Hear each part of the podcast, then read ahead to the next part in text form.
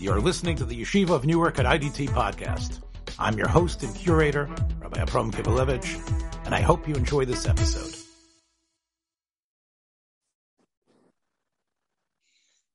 Shalom, this is To Stir with Love, a criminal justice reform podcast. I'm Avram Kibalevich, and I'm here with uh, Rabbi Benjamin Scheiman, who's been with us uh, over the last two months. Uh, Rabbi Benjamin is the founder, executive director of Hinda Helps, which is a uh, wonderful institution that deals with the incarcerated individual, their families, ministering to them, helping them uh, uh, before, during, and after. Uh, Rabbi Yamin, we thank you for being here. We also have two gentlemen uh, who have experienced incarceration, and uh, one of them has been on the show before. David. We also have Joel, who is uh, new to our program. Hopefully, uh, this won't be his last time um, here with us. Uh, and we're here to talk, Rabbi Benjamin and Joel and David. We're here to talk about something which is perhaps missed when people think about the uh, situation of criminal justice reform, which is the status of the health system. Um, the the we're going to hear tonight uh, stories of how truly horrid certain uh, certain prisons are, and how many uh, incarcerated individuals, over and beyond their sentence, deserve it or not, are also placed in a in a situation where they are also being threatened uh, by diseases that uh, that could shorten their lives or perhaps even kill them, and definitely debilitate them and affect them. Um, I think that uh, uh this is something that uh, is not for the squeamish, but on the other hand, I think that if we don't discuss it, this is something that should appeal to all of us, uh, no matter what you think about the crime the person committed. the sentence was to be in prison the sentence was to be dis- disconnected from your family. The sentence was to be in solitude or to be away and to uh, to be a penitentiary, to think about how perhaps you could change your life and do things different, and but not to be in a place where um, you were actually open to a plethora of diseases that could uh, bring you to an early grave. Uh, Rabbi Scheiman, I know that uh, you have some thoughts about this. Uh, why don't you give us a, a Torah perspective uh, from where you're coming from before we introduce? Which they are. Just to be hospitalized in itself is is a trauma. Is very hard. Is an isolation, and especially in the past year during COVID, hospitalization really was like a solitary confinement. They they wouldn't even let people in. Um, and and, and incarceration, obviously, is a big trauma and it's an isolation. So imagine somebody having to suffer both of those together at the same time. Um, it, it's just so interesting how remembers you. So when I came to Chicago and started going to the prison, so over 40 years, I'm sure every single uh, scenario that Joel or David has uh, spoken about, whether it's Cook County Jail, the county system, the state systems or the federal system, none of them, I believe, at least in my opinion, are up to par. Uh, in fact, in Illinois, there is a, a big law firm, Dentons, and they have won a lawsuit against the state of Illinois for having improper mental health, but also generally the whole healthcare system. The state has been sued, the state has lost. It's hard to monitor. And um, it, it, and and part of the problem, just my observation as a non-professional, just a guy coming in and watching. Um, I don't know what it is, but and and maybe the gentleman could say I. It, it was. It's not usual that I find a uh, a doctor inside a prison that actually has has English as their first language. Mm-hmm. Um, and and I don't know if the prisons are getting the really um, low level doctors that can't get a job in a regular hospital or are not really qualified enough to be in a big, nice uh, place and they get end up in prisons. But I can tell you just the staff they get in there. I am not, and I'm not saying there's not good doctors. I'm not saying people's lives are not saved. I know men that were weren't treated properly. And usually it's because they were diagnosed and then were able to get to an outside hospital. If things get serious, you go to the outside, the outside hospital, there's already normal doctors. But then I think compounded upon that is the the budgets of the state. These are insurance companies, a lot of them that run these places, and they've got to approve every procedure. And I don't think uh, they're looking to spend money. And they things that really would be addressed by your primary care physician on the street pronto right away in the prison it can take has to go through a board has to be considered until they get to see you. And then sometimes because of insurance reasons they push it off they push it off they push it off. By the time you get to the outside doctor you say what took you so long? So uh, I, I really think it's an area when prison reform is seriously spoken about this has to be one of the major areas. They have to have first class um, uh, doctors and care. Uh, and, and, again, it's traumatic enough to be in the prison. Is the fact that when you're dealing with a, uh, a, a concentrated place like a prison, where there's so many people, and sometimes in very overcrowded facilities, the spread of disease is much more rampant than it is in the in, in general society. So, and I think that's another issue that needs to be considered. Obviously, um, when whether we're talking about something like uh, you know the flu or talking about some other sort of infectious disease, obviously extra care needs to be taken in prison to make sure that none of that occurs because of the fact that you have that concentration. Um, I want to bring in Joel.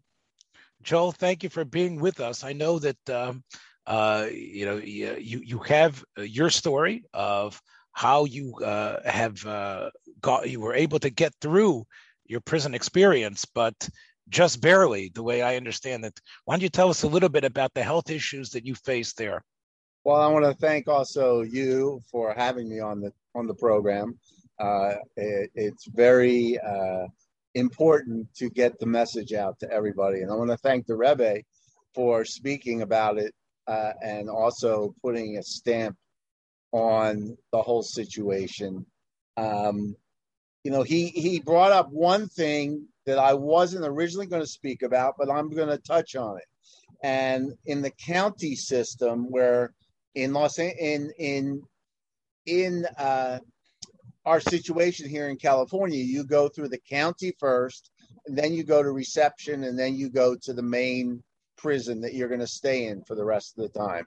And my time in the county the county is like a Neanderthal. Okay. Basically, the county, I get into county, they don't believe in an asthmatic. They don't believe in the fact that you could have major allergies and major asthma, which could cause major breathing issues. They throw you into situations to make you suffer. Okay. Then, in order to get out of the suffering, which they won't give you medication for, they'll throw you into a whole into a cell that, like you're crazy, completely naked, uh, at uh, a 50 degree temperature with nothing to cover you, uh, and throwing food at you for as long as they deem necessary to change your philosophy on whether or not you're crazy or not and going to kill yourself or, or kill other people. So, Joel, let me just understand. You were in the county prison on your way to the state prison. That's what That's was going correct. on. The county prison correct. was a holding area. It was it, the, the Los Angeles County uh, uh, prisons. Uh, Los Angeles County Jail is a full-on jail that houses about uh, twenty thousand people on any given moment. Okay, so it's it's an overcrowded, full jail system and some people just stay in jail. And the average person stays in the county jail, you know, maybe seven, eight weeks if they're going off to off to you know a main prison. Sometimes it's less, sometimes it's more. I ended up spending seven weeks. And like I said, my first week there, I was taken, I was told because I was asthmatic and I was brand new into the system, and they thought I was going to commit suicide. They took me and threw me into a suicide cell, completely naked. They don't throw you drugs. They don't give you anything else. They just throw you in there, throw food at you, and try to change your perception of whether or not you're going to kill yourself or not. So that So- was the that was the entree into the medical care or the the mental health care in county jail going into the state system in California. So, and, and while you were in this this hell uh, hellhole, literally, you weren't able to connect to your lawyer or to other people that you could. Nobody. In fact, they wouldn't even talk to me. Okay. I was freezing to death in this cell because I couldn't have anything. They throw these these uh, crazy pads on top of you. They'll give you a pad, and because LA County keep LA County Jail keeps their jail at such a cold temperature, you almost freeze to death before. I mean, I you could be dead by the time your time in this little thing is over. You know, obviously, you know, we're hearing it from your perspective, and our sympathies go to you that you had to go through that, and you have more to come. But was there something in your uh, pardon me for using this expression, was something in your rap sheet or what they had about you for them to say that for them to suspect that you you were on suicide watch? Was there something there? Why why where did they come up with this idea? Uh, you know what? I was the lowest level of prisoner that could have gotten into the county jail there. I was deemed at a very low level, not violent, uh, short sentence. And at the end of the day, no, there was nothing in my in my background or rap sheet or anything to do with me that would cause them to think I would commit suicide or hurt somebody else. Um, I was not violent. Okay, so this sort of it's oh, it, it sounds like you know a sadistic uh, attitude that they seem to mete out to anyone that is in that holding area. That's what it seems like, is what you're saying. Absolutely, a very sadistic attitude. Uh, so so tell us a little bit. I, I know you went. You've you've mentioned L.A. Uh, California is where you served your sentence in one of the California state prisons. Um, so so tell us about uh, the quality of the healthcare there and what you went through specifically. Okay, so the quality of the healthcare and uh, the Rebbe touched on it a bit as to whether or not these doctors are from the, the bottom of the pile from the medical society. Whether or not they're actually true doctors, we don't really know that either. But just to get into a doctor, you have to put in a request. If you're very sick, basically they'll bring you to the hospital in the prison and then potentially send you directly to the hospital. But if you've got something that's sort of low level that's building, uh, you have to go through the normal requisition process in order to get even an appointment to see the doctor. And then 90% of the time, the doctor won't see you, but you'll see a nurse. And the nurse basically will tell you, take a few of these, go home, you'll be fine. Or Um, go, go to your cell, in other words. Yes. in, in my case, I was in a dormitory with 250 other people. So uh, I was in a dorm setting. Now, And you said you had to. Re- uh, let me just interrupt you for a second. You, know, because for our listeners, you know, obviously, you know, you, you say you, I know you're you're you're not allowed phones. You can't. Um, uh, so how did you uh, make that requisition? Was there someone who who every day or every week uh, is is there available? How do you how do you request seeing a doctor when you Okay, are so- incarcerated? so I was in a level one prison setting, which is the loosest of all prison settings in the state of California.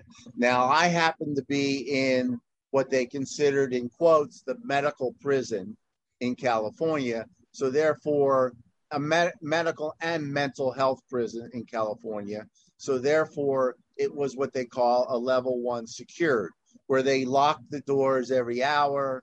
You get to go out anytime you want. You can get the forms to fill out anytime you want. You submit the form, you bring it to, you know, your your your uh, your CO. You give them the form. It gets turned into the medical the next day, and then or you bring it to medical itself. They have a little box. it goes in, and the next day they get the requisition, and a couple days later they see you. Mm-hmm. So um, you so, something. So let's let's skip to where some condition was developing okay. with you. What was that okay. condition? So I had gotten an infection in my leg. It looked like a rash to start, but my leg was growing. Okay, I was it was getting swollen. Okay, it looked blue. It was swollen. Um, I happened to be in a job in the prison where I went outside the gates and actually was around an area where um, the guards and the medical staff were taking training classes. And it just happened to be as it was growing bigger and bigger, since the doctor wouldn't see me, okay, uh, I happened to run into him at the training program and I showed him what was going on. And he looked at me and he goes, You know, I've had rashes before. He laughed it off. He said, You know, we all get rashes. You'll live. Just go back to your dorm and say la vie. And so I went back to my dorm and days go by. They still won't see me. He won't see me on the, the situation. Finally, my leg is probably now the size of my thigh. My my lower leg is now the size of my thigh, and I'm developing a pretty high fever. Okay, and I'm walking around the dorm, and everybody's saying, "You've got an infection. You've got cellulitis or or some sort of infection in your leg, and if it's not treated right away, the way your leg looks, they're gonna have to cut your leg off." And so you better, you know, go man down, and actually say, you got to get to the hospital. So finally, I got to the point where, you know what? So what, first of what, all, what is that phrase you use? Man down. What does that mean? Man down. Man down means you're in a situation where you need immediate medical treatment immediate. So, so, in Yiddish, we'd say you plots. In other words, you basically yes. get a, you say, I, I, you just plots on the floor and say, help me, help me, help me. I can't even move. Right. I've fallen well, and I can't get up. Right. But it's it's sort of the man down situation. But man down, you could be standing there and be man down. But absolutely, you're just you're in a desperate medical situation where you need to get rushed somewhere. Uh-huh. Okay. So they grab me, they bring me over to the hospital, the local, the in-house hospital in the in the prison, the prison hospital, where they have doctors there. The doctor looked at me, took my temperature, said, This is a problem. They called the ambulance right away. The ambulance comes, and of course, the ambulance ride, you're you're completely chained up. Um, you know, it doesn't matter how sick you are you're in chains, waist, arms, legs, in a in a uh, in a situation in one of those gurneys.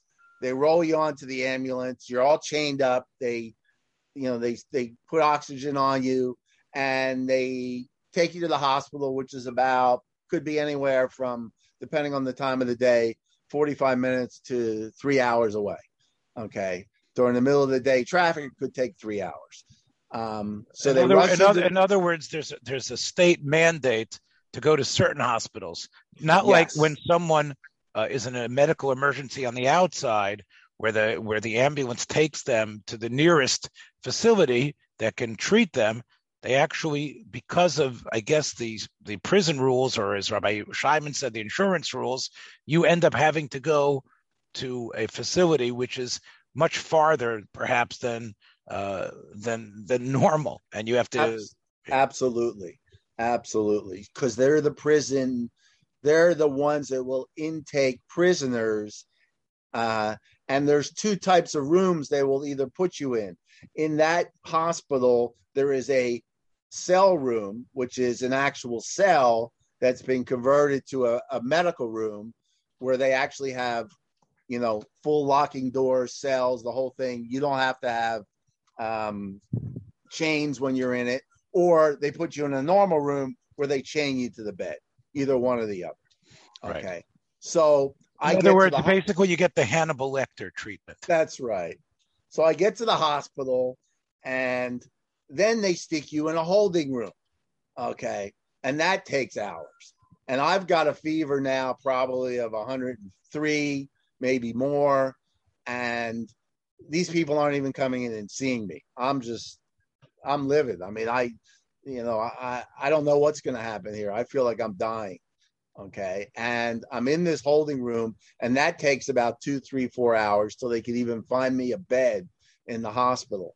And finally, they find me a bed after this many hours, and they determine that I'm really sick and I better get up to a room and have the doctor treat me. They rush me up to a room. Okay. And the first thing they do is they say, We can't reduce your fever with with medicine. We're going to have to put ice cubes on you and my fever had gotten so high the nurse is there holding ice cubes on my body to try to reduce my fever to a level where it is um, reasonable to keep me alive at that point. Um, and they hooked me up to some major IVs and start pumping antibiotics into my system and really start the whole process. David, you know, I'm sorry, um, Joel, the I think just want to remind everyone who's listening here that unlike a person who would be rushed to a hospital uh, on the outside, where the family would be um, informed, where loved ones could be at the bedside, you were going through this, as Rabbi Scheiman said, in the most desperate, lonely situation. I know that you, your family has uh, stayed with you uh, throughout your uh, right throughout your ordeal. Yes, they and they didn't even know what was going on, did they? Uh, they had no idea what was going on. In fact, I was given a piece of paper prior to going to uh, the hospital that was supposedly I was signing for my wife to be able to get information on my whereabouts, except they gave me the wrong form they gave me the form that basically signed away my life in case I passed away, that they would get informed of my passing away. And that was it.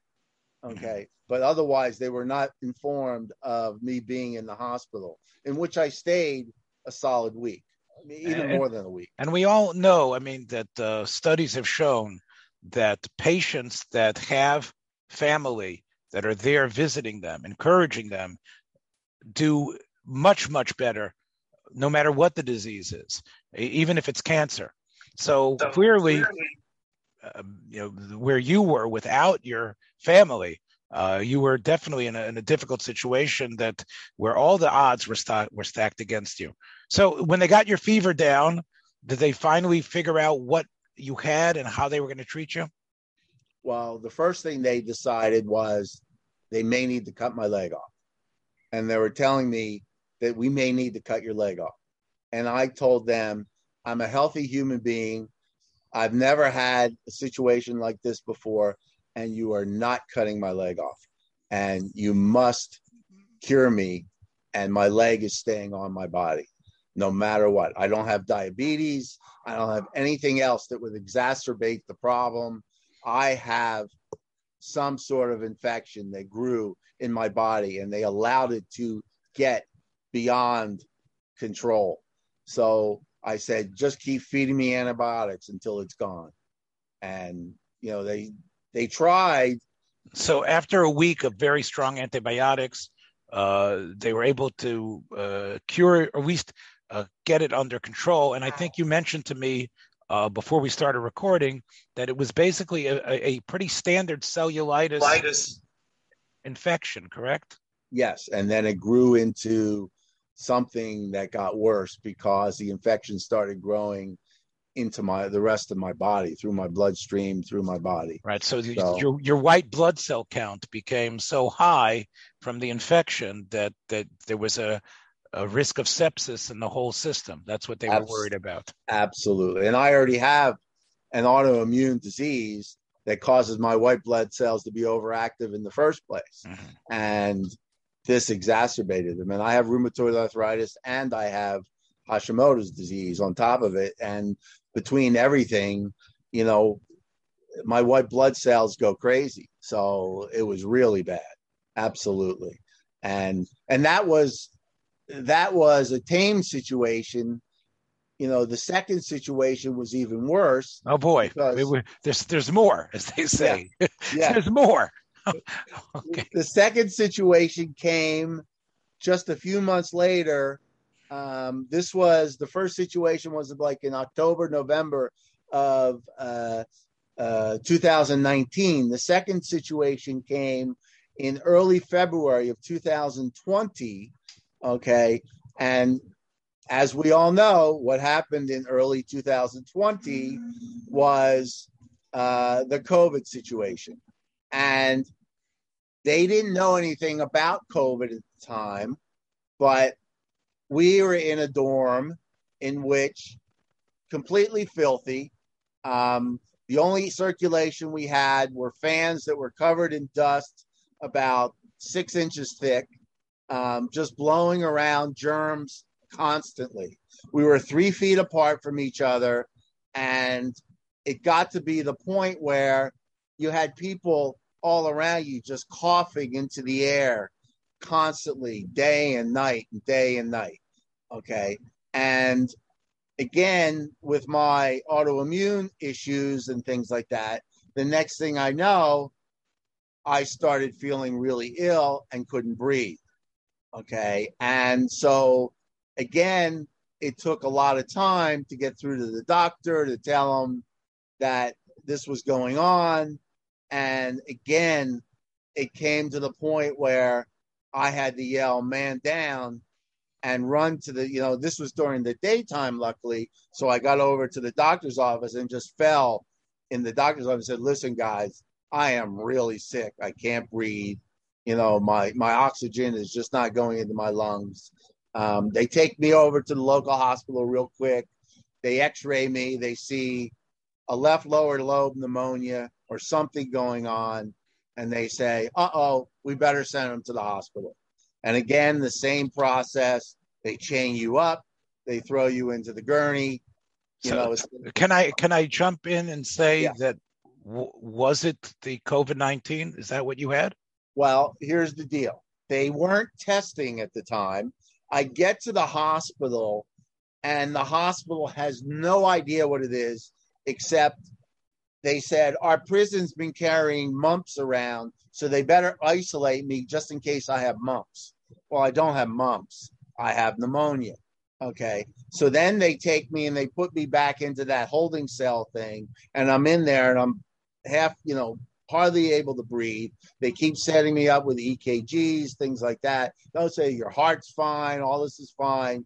You know, maybe your oxygen level is really pretty low. So we better get you upstairs. They finally find a room like three hours later. They get me into a room and then they put a tent over me.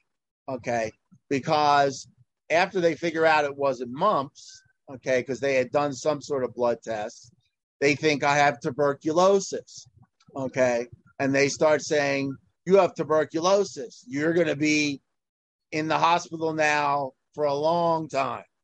And I go, I do not have tuberculosis. I said, I've never had it. Usually, if you have tuberculosis, it's in the family, it's something, you know, you don't just automatically catch tuberculosis you know, they didn't know what COVID was at the time. So supposedly I have tuberculosis. So they, after a few days of testing, they figure out I don't have tuberculosis. They take the tents down, but at the end of the day, I probably had COVID. They didn't test for COVID, right. but I probably had COVID. Uh, right. we, we know, uh, Joe, we know that that story, although it wasn't as uh, as as dire and as gruesome was probably happening to a lot of patients in February and early March 2020 because uh, COVID had already arrived. It just hadn't been recognized, and there and and, and everybody really was uh, was as we know uh, was puzzled and uh, paralyzed about what to do. Your situation was probably you know, exacerbated because of all the, the the labyrinth of red tape and other issues of, of, being a prisoner. But I think part of what, and we've talked about it on this program before with Rabbi Kolakowski, who isn't here with us tonight, about what happened in many, many prisons, where, for example, in the state of Pennsylvania, where he is there, they sent home so many prisoners because of uh, COVID because they realized this was a, a, a walking time bomb. They realized with the proximity and, as you say, how close everyone was, um, the lack of outdoors. Uh, so there were there were prisons that perhaps dealt with it better. It sounds like in California they didn't do such a they didn't do such a great job at all in terms of managing their COVID problem. And our prison was the incubator for California. What had happened in our prison is our prison brought it in from another prison, okay, or supposedly brought it in from another prison. It could have been guards, it could have been anybody. Once it was discovered, they started playing the shell game with the people. They weren't taking anybody out. What they were doing is they were treating them like shells and basically saying, okay, we're going to take this group and put them into this dorm. We're going to take that group, put them into that dorm. And this is isolation. Once they've been in isolation for two weeks, and we figure after two weeks, like you're hearing all over the news, that they should be clear, they were sent back to the dorm. While what they were doing is they were creating a bigger problem. They were sending people back to the dorm that were infected, okay, and they were infecting everybody. Right. Now, finally, which is, which is what a, which occurred in the nursing homes, and uh, right. the former governor of New York was, you know, was was was guilty of that as well, and that's what was going on in the prisons. So, so, so Joel, and and I think, you know, obviously the the the mismanagement and the the all the mistakes that were done in even the normal health facilities, I'm sure were exa- all those mistakes were exacerbated and and much worse in the prison populations uh, in, all over the country. It sounds especially in California. You know, I want to bring in David now. David uh, spoke on this program earlier. Uh, uh, uh, uh and, and, and before we bring in David, I first want to say, Joel, despite you know the the literal hell and that you've been through, you still are able to speak about it with, I guess, um, I don't know if it's humor, but definitely a sort of an ironic understanding. And you know, I, I have to I have to credit your you, you have a fortitude that is able to feel that you, that you weren't shattered by it. David, you you've talked about how uh, almost I guess what what's your response to to Joel's story, David? Well, first I want to thank all of you for having me once again. Uh, I I was very uh, moved by Joel's story because it was, as you say, he's very humble and very um, I don't know the word humorous, but very uh, self-effacing in how he describes the situation, very relaxed. And but he and I both who've lived through this, albeit he in the state system and I in the federal system, I can tell you there are many parallels, um, uh, different logistics, but many parallels nevertheless in the two systems. Uh, as Rabbi Scheiman noted, there's a combination of factors here, and as Joel noted, a combination of factors here that leads to the problem. Um, I'll talk about my situation in a moment, which was positive, by the way, but I want to start with the negatives because they're not, there's something that our listeners need to be aware of because presumably many of our listeners have loved ones incarcerated. The rabbi hit it on the head when he spoke about the insurance issues. And really, I want to touch upon the issue of manpower in general. You have, generally speaking, and I was in uh, three federal prisons, each of which were populated with approximately 1,400 inmates. You had one physician. Uh, Joe makes a good point. Uh, we actually questioned whether one, one, one of these physicians was actually a, a board certified physician. Turns out there was a real question mark there. But in any event, assuming they are true physicians and licensed physicians in that particular state, what you have though is you have a caseload that that doctor technically is responsible for all 1400 but physician assistants in our particular case in federal prison it's not nurses by and large it's physician assistants many of whom have really essentially no formal medical degree at all making key decisions on your on your welfare and even at that as joel mentioned and again true in the federal system the the, the ability to see even a physician assistant takes days at best. And I, I can tell you from my own personal experience, I witnessed those who had cancer like symptoms and who probably, when first reaching out to healthcare, uh, the healthcare group at that particular prison, might have been a stage one diagnosis, ended up being a stage four diagnosis within six months because they weren't taken seriously, or the inmate who had chest pains who was told go lay down and was found, you know, dead the next morning in, in his cell. So these situations I saw, I witnessed, mental health as well, terribly suffering in prison. I mean, I was on the suicide watch companion team for many years at three federal prisons, and I, I sat and I watched what Joel was mentioning about throwing these inmates in nude into a uh, cell and throwing food at them.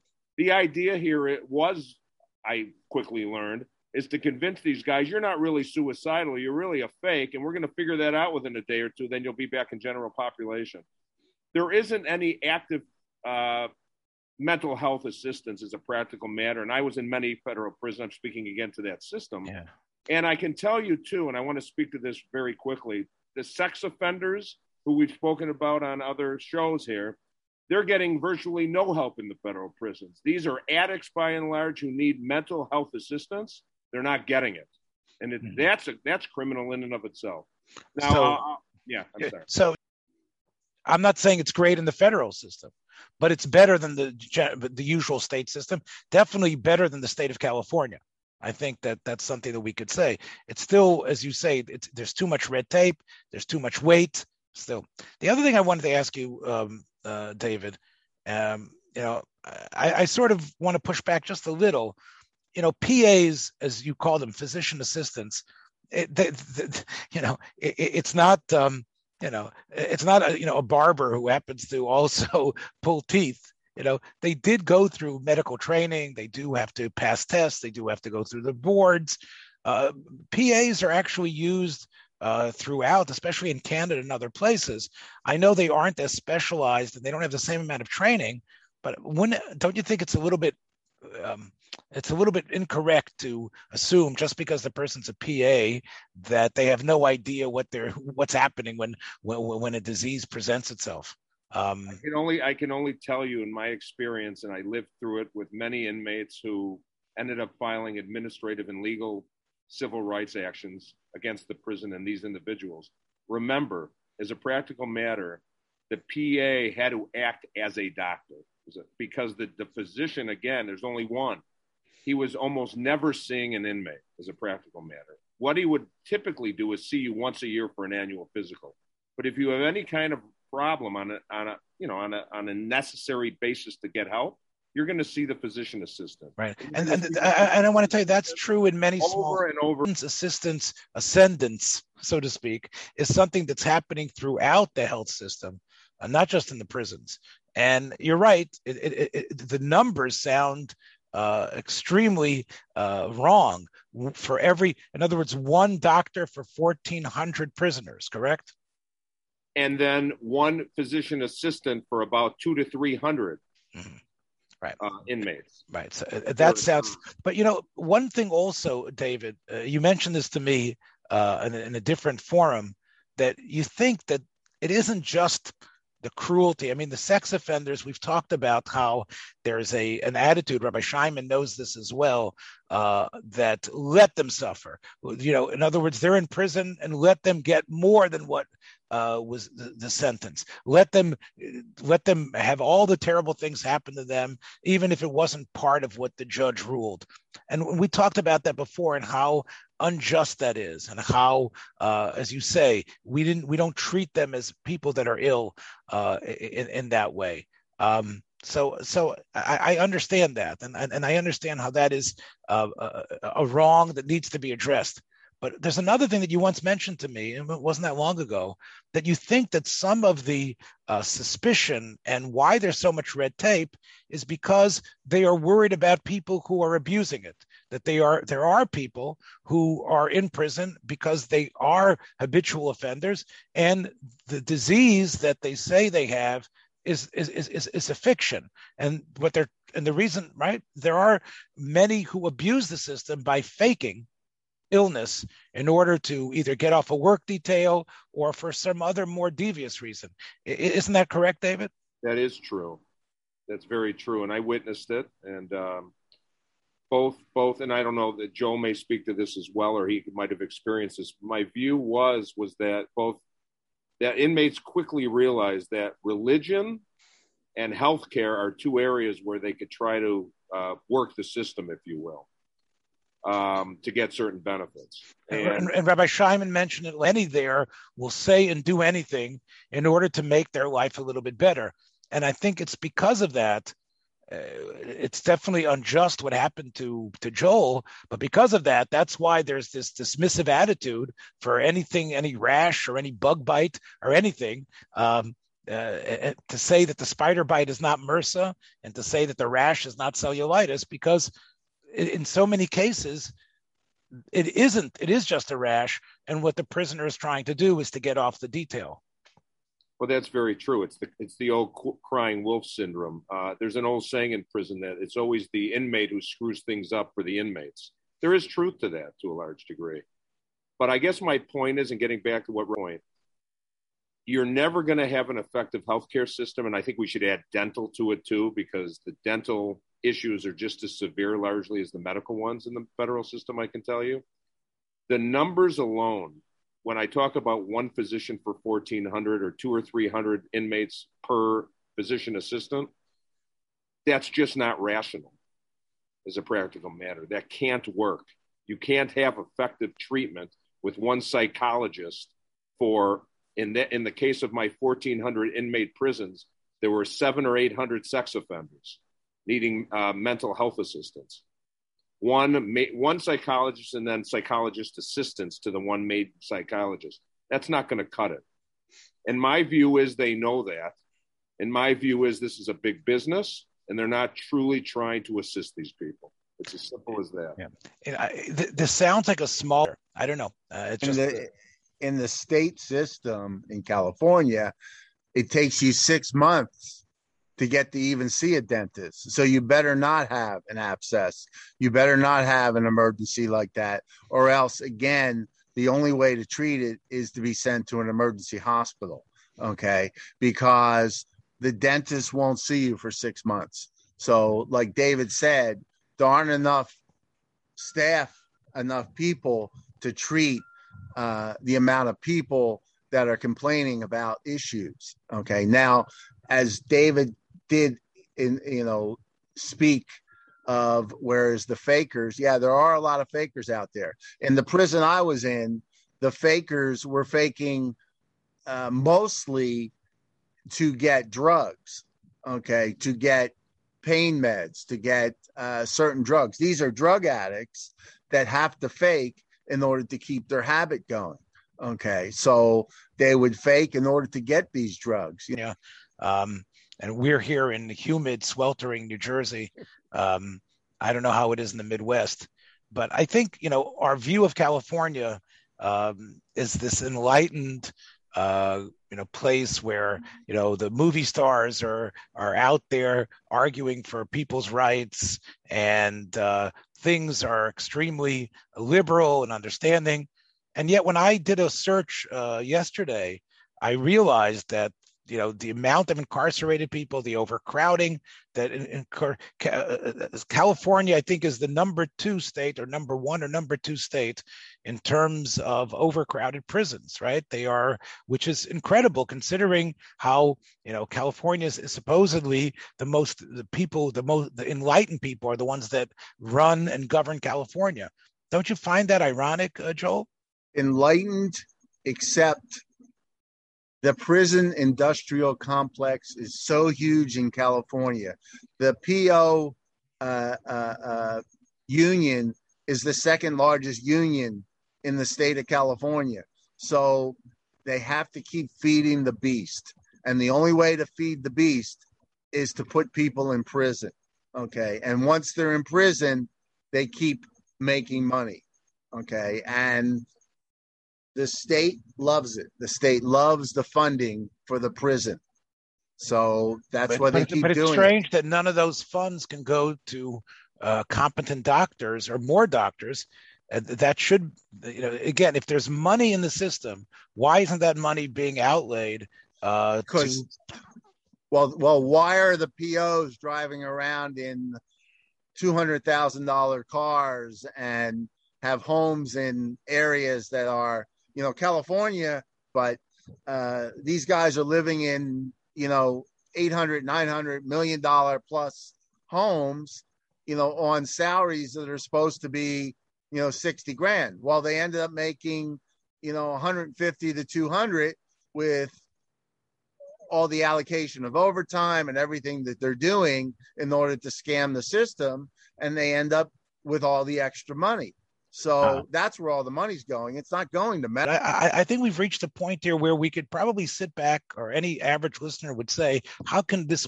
How can we make this more humane? What can we do to make this better?"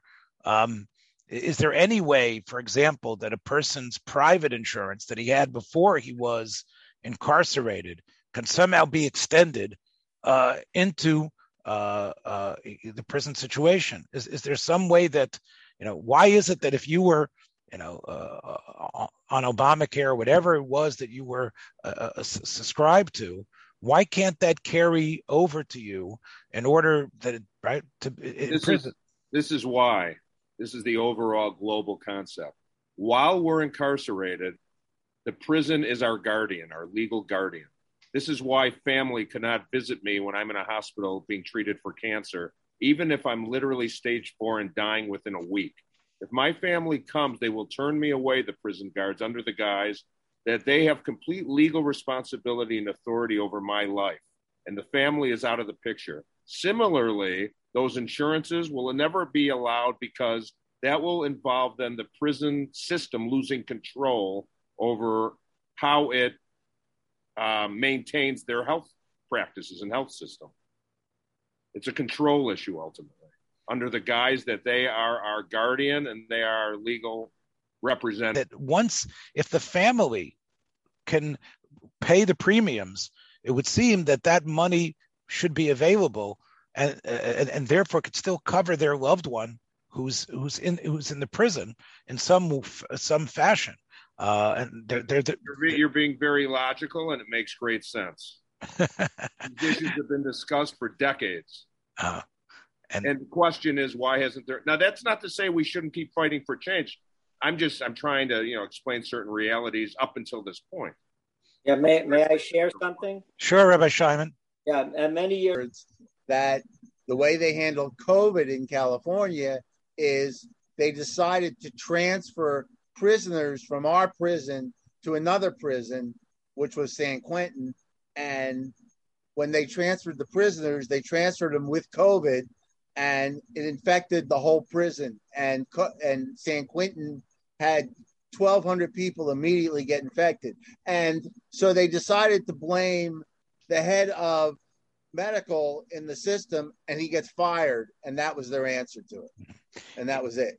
You know, you know, you know, we the the first responders and the people that were that were out on the front lines were lauded and were considered heroes, um, and it would seem that you know, that that the in the medical profession especially there should be some people like you know uh, you know I'm thinking again I I we, you know there was a uh, a film that with uh, I don't know if Joel if you saw it I saw it once on television. I saw it again recently on the streaming service that my my co-host uh, mentioned.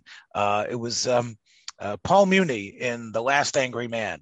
You might remember that uh, that film, and he plays uh, uh, a a Jewish doctor in a ghetto neighborhood, and he's completely devoted, even though the people he's devoted to are thugs, are hooligans, don't pay him, beat people up where are the Sam Abelmans? Where are, you know, again, uh, aren't there doctors that, despite what you've done, they care about human beings? Where are those Peace Corps people who are who are traveling to Malaysia and working uh, with the underprivileged? Where is that? Where are those doctors? Where are those people that that that that don't just care for the buck and for the for the the home in Malibu, where are those people who are who would work in the system? Is is is it because the system is because it's tainted?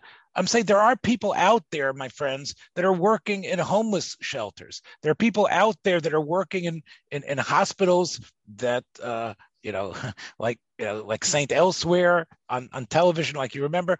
Why can't we get similar type of why can't we zero in and find people, not just people who who who, as Rabbi Shimon said, are just fresh off the boat and don't really know better? Why can't we find the dedicated uh, uh, types of professionals that we see in other underprivileged and other areas? Is it because of the stigma of prison? Is that all it is?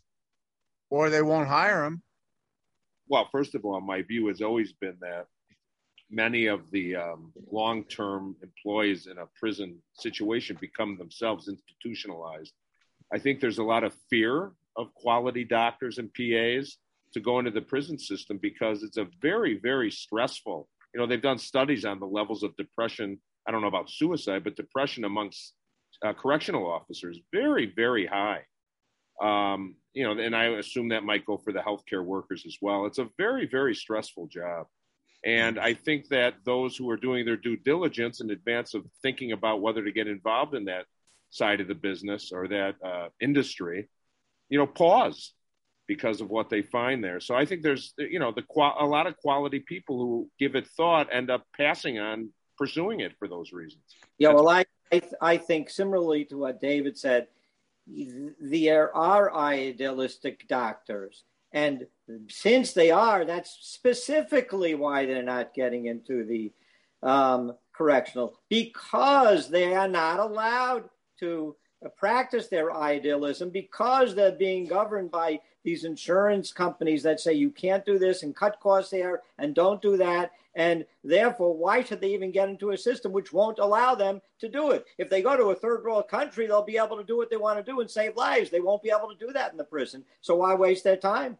That's By the way, I, Rabbi Shimon's right on the money. I want to just quickly absolutely. say there was a there was a physician at Milan when I was there in Michigan.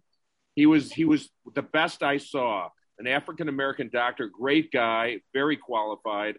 Quit after about eight months for that very. Now I don't know this from him to me, but I know this from other staff because I was, you know, I, I went through my cancer, so I became somewhat friendly with some of the staff. They actually told me that that's why he quit for the same reason Rabbi Shimon's mentioning he was not not I don't know the word would be idealistic, but he wanted to be able to practice medicine the correct way from his perspective, and he continued to be thwarted in his efforts by the quote unquote system, the insurance uh, difficulties, the inability for him to make decisions alone, and as Rabbi Shimon alluded to early on, having to go through multitudes of layers of of uh, bureaucracy to even make a really a simple decision from his point of view. He only lasted between six and eight months, and and I believe that that is the reason he left because I came to know him, and I could see that that you know he had that. Well, you know, again, there's no easy solution, but I think talking about it and hopefully spreading the these stories will at least uh, begin to generate uh, talk, outrage, and thinking about some sort of solutions. And uh, unless we do that, uh, you know, it's not going to happen. Um, by the way, the reason I didn't want to mention or focus on my own cancer treatment, which was very possible. Thank everybody for you know discussing something which is definitely uh, uh, it's harrowing. It's difficult to hear about. Uh, it's difficult, uh, uh, Joel, to go back and revisit where you were at. Um, and and we thank you for your candor and sharing it. I know, Joel, you're planning on writing um, some sort of um, a book. reportage, a book about what you've been through, and Absolutely. right, and you know, uh, uh, books have changed, right? you know, whether it's Alvin Toffler's uh, Future Shock or Jim Bouton's uh, uh, Ball Four, there's there's books that that nobody thought would be anything, and then they took on a life of their own and and made a difference. Hopefully, your book and, and, and, and your voice will be heard and others won't have to suffer the way you have. Well, that's about it, my friends. Uh, I want to thank everybody who was here tonight. Um, hopefully we'll catch you uh, uh, next week on another edition here of To Stir with Love. Thank you. Difference. Hopefully your book and, and, and, and your voice will be heard and others won't have to suffer the way you have. Well, that's about it, my friends. Uh, I want to thank everybody who was here tonight. Um, hopefully we'll catch you uh, uh, uh, next week on another edition here of To Stir with Love. Thank you. Thanks for joining us for another episode from the Yeshiva of Newark at IDT Podcast. Be sure to subscribe on your favorite podcast app so you don't miss a single episode.